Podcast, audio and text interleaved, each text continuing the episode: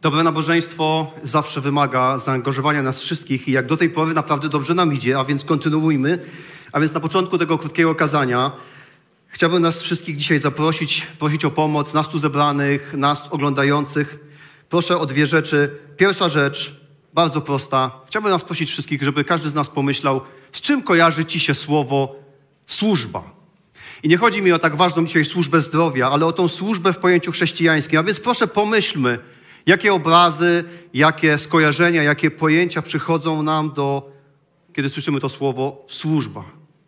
Stawiamy sobie to pytanie, bo kiedy obserwuję Kościół, mam takie wrażenie, że wpływ Kościoła dzisiaj jest bardzo osłabiony przez to, że my tak często niekoniecznie we właściwy sposób rozumiemy, czym jest służba. Stawiamy sobie też to pytanie, dlatego że kto wie, kto bywa w naszej społeczności, kto ogląda, wie, że już po raz czwarty, to czwarta niedziela, kiedy zastanawiamy się nad tym, w jaki sposób my jako Kościół możemy lepiej służyć w naszym mieście, możemy lepiej oddziaływać. Więc od kilku tygodni sięgamy do Pisma, żeby odkrywać, jak Pan Bóg patrzy na miasto, w którym żyjemy, jaki jest Jego plan, jak my możemy się do tego planu włączyć i być częścią odnowy poprzez Ewangelię. A więc to jest ta pierwsza rzecz, o którą prosiłem. Z czym kojarzy Ci się słowo służba? A teraz druga rzecz, troszeczkę trudniejsza. Proszę, odpowiedz na pytanie, ale tak wewnątrz siebie. Kiedy ostatnio narzekałeś? Kiedy ostatnio narzekałaś? Dobre nabożeństwo wymaga solidnego rachunku sumienia, więc zmierzamy teraz w stronę rachunku sumienia. Kiedy ostatnio narzekałeś? Kiedy ostatnio narzekałaś? Znacie mnie, wiecie, że ja lubię pomagać ludziom, a więc pomogę troszkę. To było jakieś dwa miesiące temu, kiedy ostatnio narzekałaś i właściwie już dobrze tego nie pamiętasz. To było w miniony wtorek. Jakoś w ostatnim tygodniu.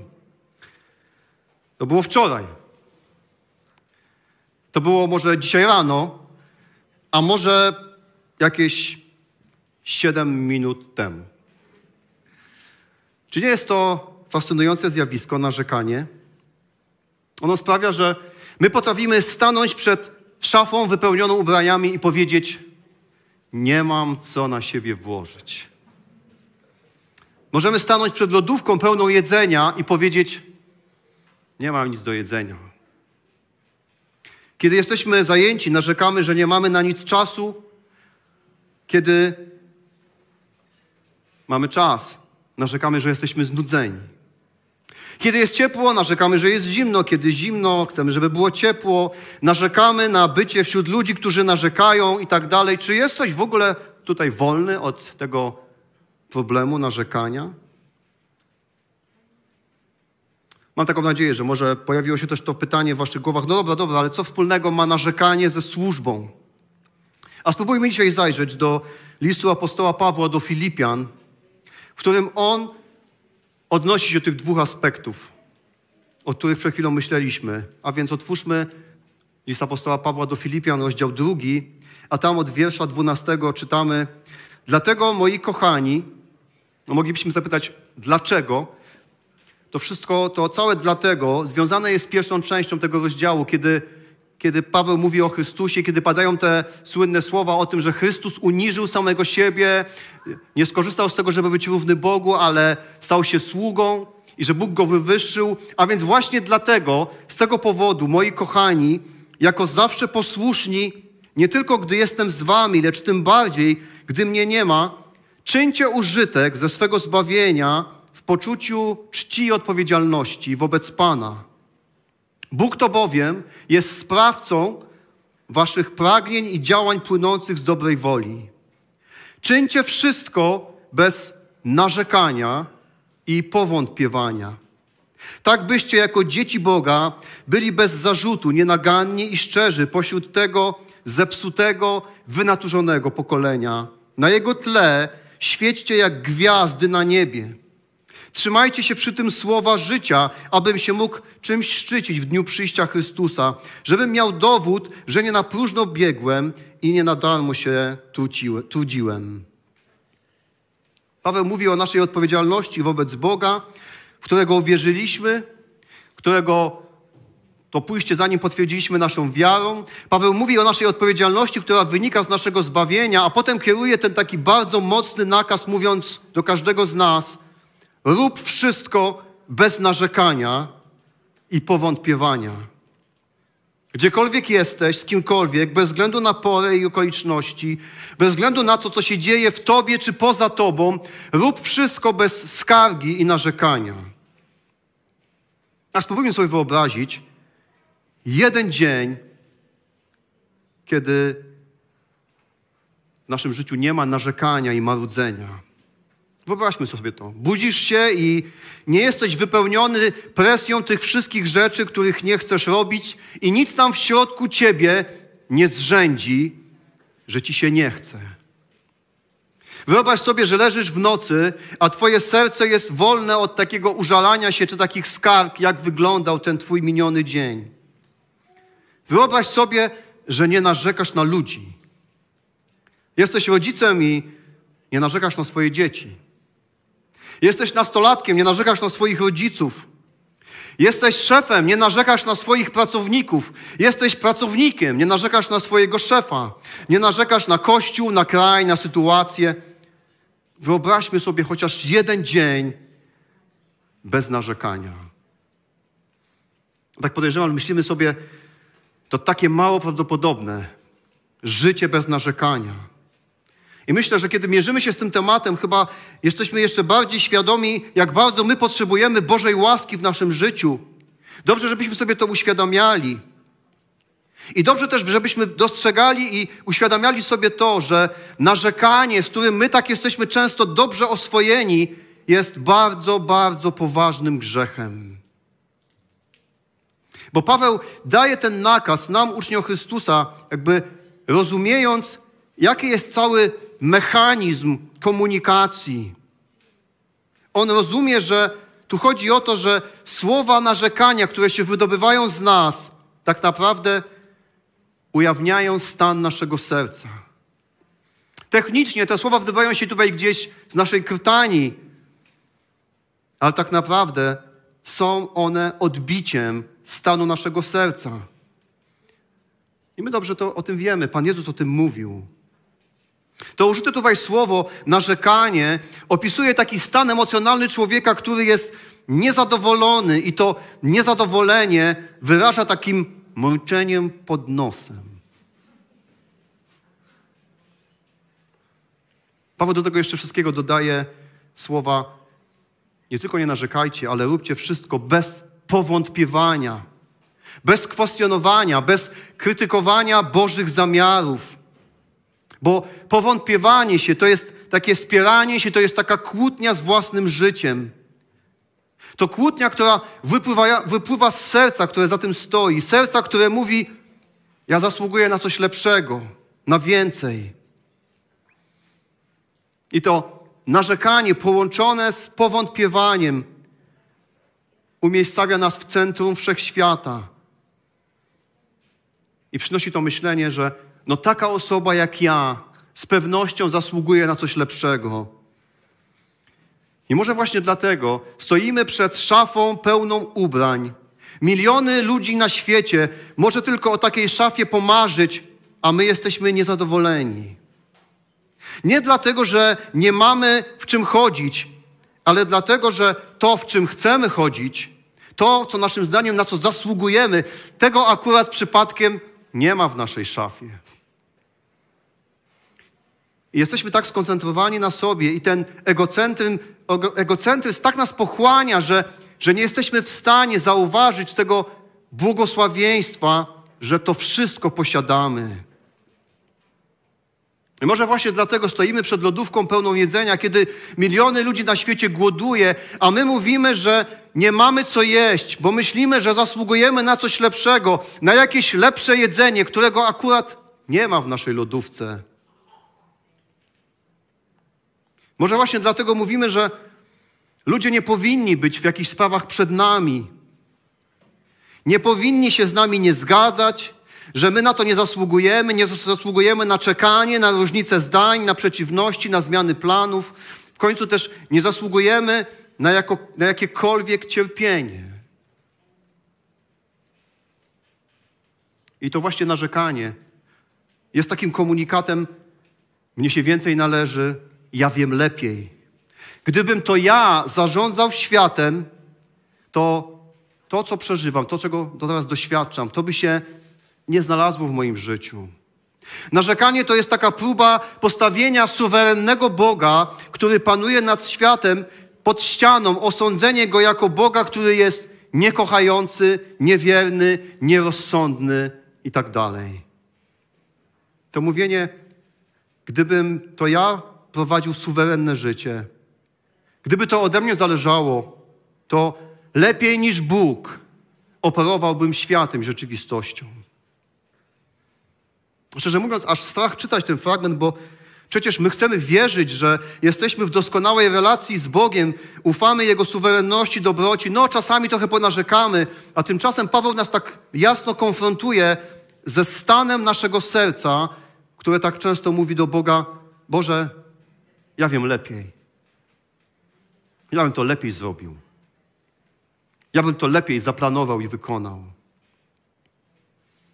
Czyńcie wszystko bez narzekania i powątpiewania, tak byście jako dzieci Boga byli bez zarzutu, nienaganni i szczerzy pośród tego zepsutego, wynaturzonego pokolenia. Na jego tle świećcie jak gwiazdy na niebie. I w tym jednym zdaniu Paweł jakby zestawia naszą postawę życiową z całym naszym życiem. By kieruje naszą uwagę tutaj też na służbę. Bo biblijna perspektywa służby nie polega na tym, że służba jest jak taki wielki reflektor, który oświetla jakieś działanie czy czynność, która się dzieje w jakimś czasie. To nie jest służba. Jeśli tak postrzegamy służbę, to na chwilę znikamy ze swojego życia, stajemy się częścią tego reflektora, a potem, potem reflektor gaśnie, a my wracamy do swojego życia. Paweł nam przedstawia inną metaforę życia i służby, mówiąc: Świecicie jak gwiazdy na niebie. Paweł mówi o tym, że Chrystus zbiera swoich uczniów, oświetla ich swoją łaską, a potem umieszcza w świecie, w tej rzeczywistości, w tej kulturze, w tym mieście, by światło Ewangelii było widziane i było widoczne i rozjaśniało mroki miasta. Bóg w swojej łasce i w suwerennym planie odkupienia umieszcza swoich uczniów, by Jego światło było widzialne w szpitalnych salach, w korporacyjnych biurach, w bibliotekach uniwersyteckich, na ulicy, w centrach handlowych, na przedmieściach, by rano, po południu, wieczorem i w nocy światło Jego łaski było widziane. Bóg pełen miłości rozprzestrzenia swoje światło, by mogli zobaczyć Go ci, którzy Go potrzebują. I ta metafora, której używa Paweł, mówi, że życie jest służbą, a służba jest życiem. Nie ma tu żadnej separacji między życiem a służbą. Jeśli stałeś się uczniem Chrystusa, zostałeś powołany do bycia jednym z tych świateł, które mają rozjaśniać mroki miasta, w którym żyjemy. Czyńcie wszystko bez narzekania i powątpiewania, byście jako dzieci Boga byli bez zarzutu, nienaganni i szczerzy pośród tego zepsutego i wynaturzonego pokolenia. Na jego tle świecicie jak gwiazdy na niebie. I żeby zrozumieć ten związek, jak można zerwać z narzekaniem i jak można stać się tym światłem, które oświetla mrok, Paweł wykazuje tutaj tą kwestię kluczową, mówiąc jako dzieci Boga. To jest ten element łączący, to jest klucz tego fragmentu. Zostaliśmy włączeni do Bożej rodziny i staliśmy się jej przedstawicielami. Nie wiem, jak to było w Twoim przypadku, ale ja w pewnym momencie swojego życia zacząłem rozumieć, że moje nazwisko oznacza coś więcej niż tylko to, jak się nazywam i jakąś przynależność coś, co mnie odróżnia, ale zdałem sobie sprawę, że moje nazwisko to jest moja tożsamość. To są więzi, to jest wspólnota, to jest historia, to są wartości, jakimi kieruje się moja rodzina. I zacząłem sobie zdawać sprawę, że moje życie, moje decyzje nie dotyczą tylko mnie, ale ja reprezentuję moją rodzinę i moje nazwisko, które noszę.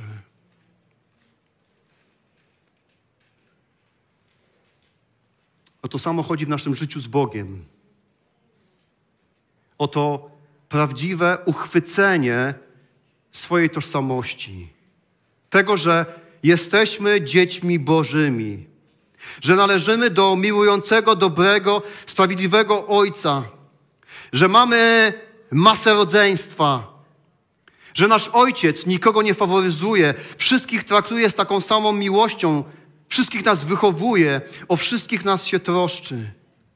O to chodzi, żeby to uchwycić w swoim życiu, ale nie na zasadzie sloganu jestem Bożym dzieckiem, ale rzeczywiście uchwycić to swoją duszą, swoim sercem, całym sobą, wiedzieć, że należę do Boga i doświadczyłem tej łaski i miłości Ojca.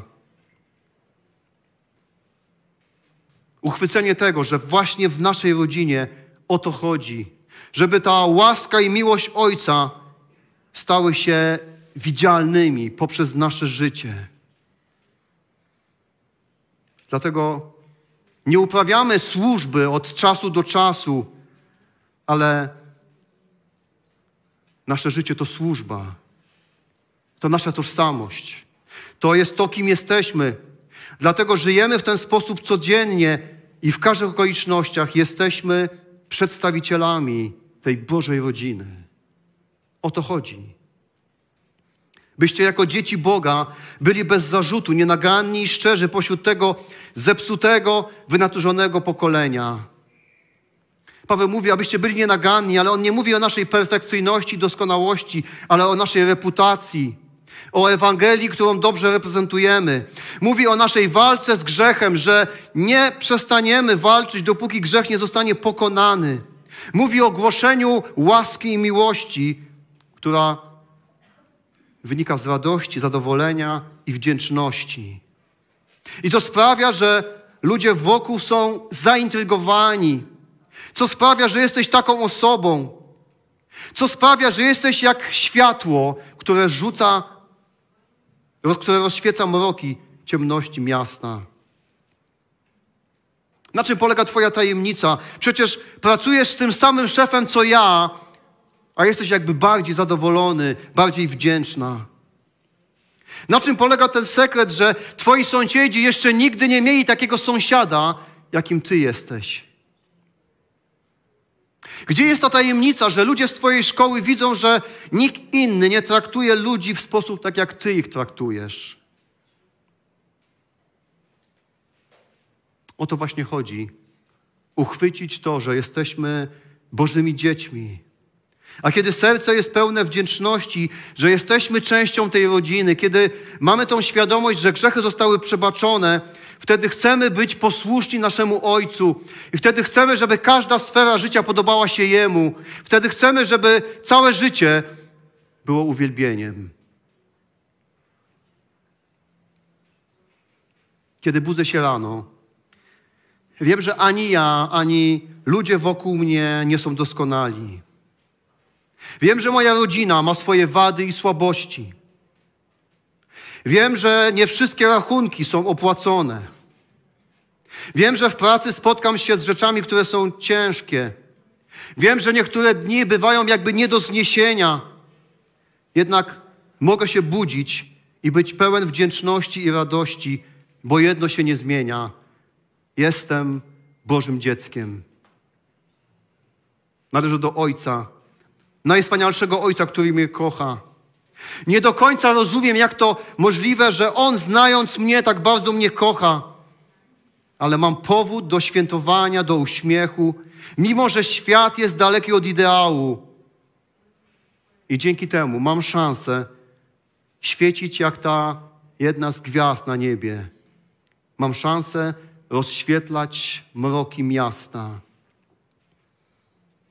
Paweł opisując tą rzeczywistość miasta, nazywa ją zepsutą, wynaturzoną i to się nie zmieniło. Świat bez Boga, świat, gdzie Bóg nie jest w centrum, zawsze będzie wynaturzony, wykrzywiony, popsuty. Nawet jeśli zewnętrznie rozwija się, wydaje się rozwijać dobrze, My ciągle widzimy, że tak wiele spraw nie jest na swoim miejscu. Mimo, że żyje się dostatniej, jakby lepiej, okazuje się, że wcale nie jesteśmy zadowoleni, szczęśliwsi, ale bardziej zagubieni, nieszczęśliwi. I na to całe zepsucie, na to wynaturzenie Bóg reaguje swoją miłością i łaską, umieszczając swoich uczniów w ciemności, by światło łaski Chrystusa było widoczne. Tak wspaniała jest miłość naszego Ojca. Dalej Paweł pisze: Trzymajcie się przy tym słowa życia, aby mógł się czymś szczycić w dniu przyjścia Chrystusa, żebym miał dowód, że, na próżno, że nie na próżno biegłem, nie na darmo się trudziłem. Trzymajcie się Ewangelii, mówi Paweł, bo ona mówi o tym, który jako jedyny miał prawo powiedzieć, zasługuje na coś lepszego, ale nigdy tego nie zrobił, ponieważ jego radością było pełnić wolę Ojca. Dlatego wziął na siebie nasze grzechy i umożliwił nam stanie się Bożymi dziećmi. Dlatego właśnie z tego powodu możemy stanąć przed naszym Ojcem i powiedzieć: Panie, pomóż mi nie bać się, pomóż mi nie narzekać, pomóż mi nie powątpiewać, ale być pełnym nadziei, radości, wdzięczności z Twojego powodu, z powodu życia i śmierci Chrystusa, któremu zaufałem. Nasz Ojciec nigdy nie zrezygnuje, nigdy się nie odwróci, dlatego trzymamy się Ewangelii, bo wiemy, że każdy jej potrzebuje. Bezdomny na ulicy, student, matka przytłoczona rodzicielstwem, ten, któremu nie starcza na rachunki i uważa, że los go niesprawiedliwie potraktował, i ten, komu się wydaje, że świat leży u jego stóp. Wszyscy potrzebują Ewangelii. Trzymamy się Ewangelii i poddajemy się temu, który nas uratował i nadaje sens naszemu życiu, i chcemy być Jego narzędziem. Chcemy być jak światło, które rozświetla mroki ciemności.